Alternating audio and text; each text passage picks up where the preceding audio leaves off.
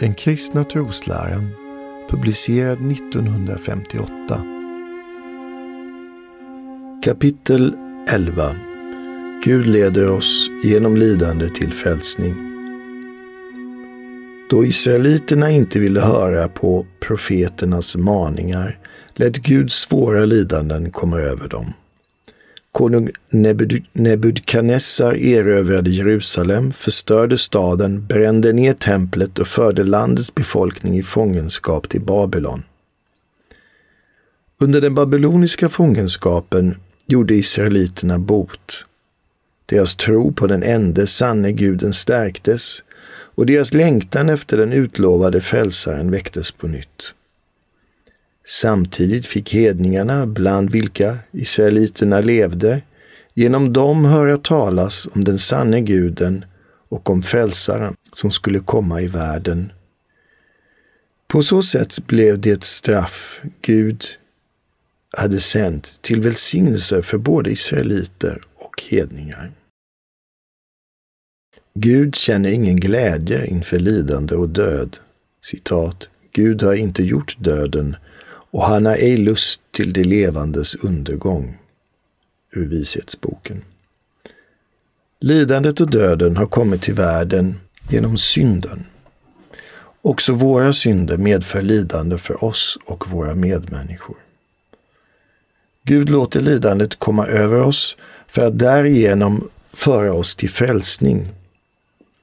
Gud har en helig avsikt med allt vad han gör, även om inte vi förstår den.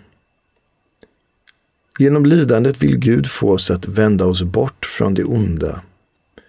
Lidandet kan vara ett hälsosamt straff, genom vilket vi kommer till insikt om vår skuld.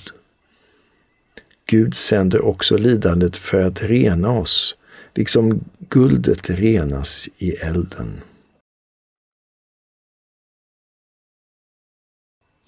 Gud låter också lidandet komma över oss för att vi ska visa oss starka i det goda. Lidandet är liksom en prövning. Vi ska visa att vi också i lidandet kan uppfylla Guds heliga vilja. Om vi kan bära lidandet och ändå vara tacksamma mot Gud blir vi lika Kristus. Den som måste lida därför att han är kristen ska tänka på Kristi ord. Saliga är ni när människorna för min skull smädar och förföljer er och sanningslöst säger allt ont mot er.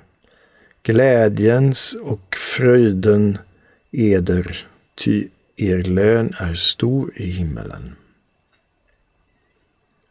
Genom sitt lidande och sin död har Kristus sonat världens synder. Genom det lidandet som drabbar oss ger Gud oss tillfälle att lida tillsammans med Kristus.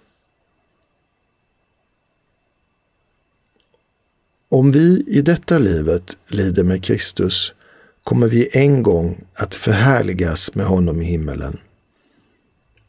Allt lidande som vi i villig lydnad mot Gud utstår ska han belöna i himmelen.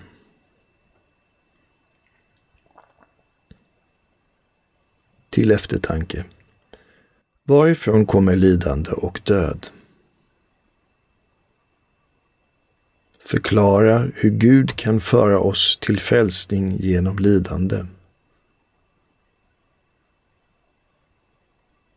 När liknar vi Kristus i lidandet? Vad kommer Gud att göra om vi i undergivenhet mot honom bär vårt lidande?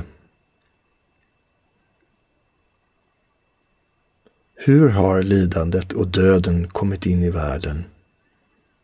Lidandet och döden har kommit in i världen genom synden. Varför låter Gud oss lida? Gud låter oss lida därför att han genom lidandet vill föra oss till frälsning.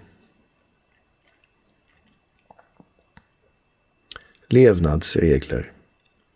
När jag får det svårt vill jag be som Jesus, ske din vilja. När jag måste lida vill jag tänka på min korsfäste frälsare. Jag vill inte fråga, Varför låter Gud mig lida? Jag vill hellre fråga, hur, skulle, hur kan jag få någonting nyttigt och användbart av denna, från denna prövning? Guds ord. För de som älskar Gud samverkar allt till det bästa. Denna tidens lidanden betyder inget i jämförelse med den härlighet som kommer att uppenbaras för oss.